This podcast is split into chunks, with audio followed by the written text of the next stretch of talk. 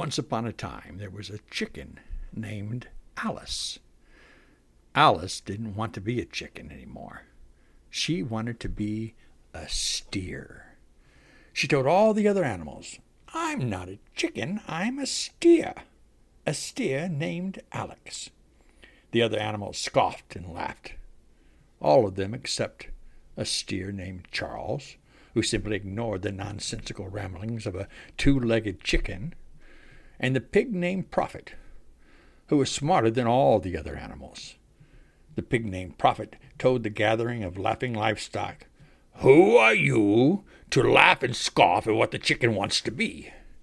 If she wants to be a steer named Alex, why, we must respect her wants." All the animals who knew the pig named Prophet was only somewhat smarter than them cried out in harmony, "But she doesn't look like a steer, walk like a steer, or sound like a steer. How can she possibly be a steer? It matters not what you see or hear. After all, we're not talking about the truth. We're talking about the desires of a dear friend."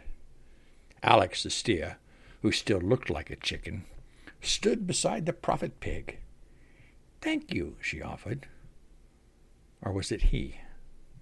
The animals had a parade from one end of the farm to the other end and back again, cheering at the bravery of a chicken, bold enough to change who and what she was, simply by declaring so.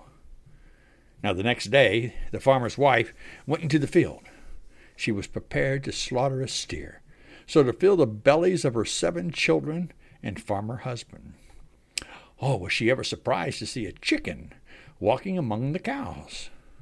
Charles, the steer, knew what the farmer's wife had come for. With little prompting and false encouragement, he told the chicken steer, "The farmer's wife is here to see you." Alex strutted over to the farmer's wife, puffed out his chest, and stretched his neck. "I am a steer," he declared to the farmer's wife. The farmer's wife, known to be a slow thinker at times, swung the axe and cut off Alex's head. With rough hand, she prepared supper for her hard-working husband and her 7 children, wiping blood stains on her white apron. The farmer's husband came in from the field. He was hot and he was hungry. "Where's my steak?" he bellowed, knowing today was the day of slaughter. The farmer's wife set the plate in front of the farmer, a plate overflowing with boiled potatoes, green beans, and a chicken's breast. "That doesn't look like a steak," the farmer tells his wife. "It is," she tells him. "The animals told me so. Eat up, eat up. Enjoy it while you can."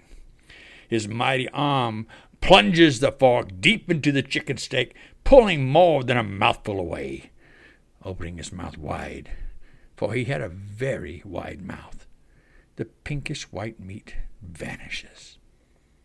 "Not bad," he smiles at his wife, "but it tastes like chicken." The moral of this story, our words cannot change the truth. And it's okay to be a chicken.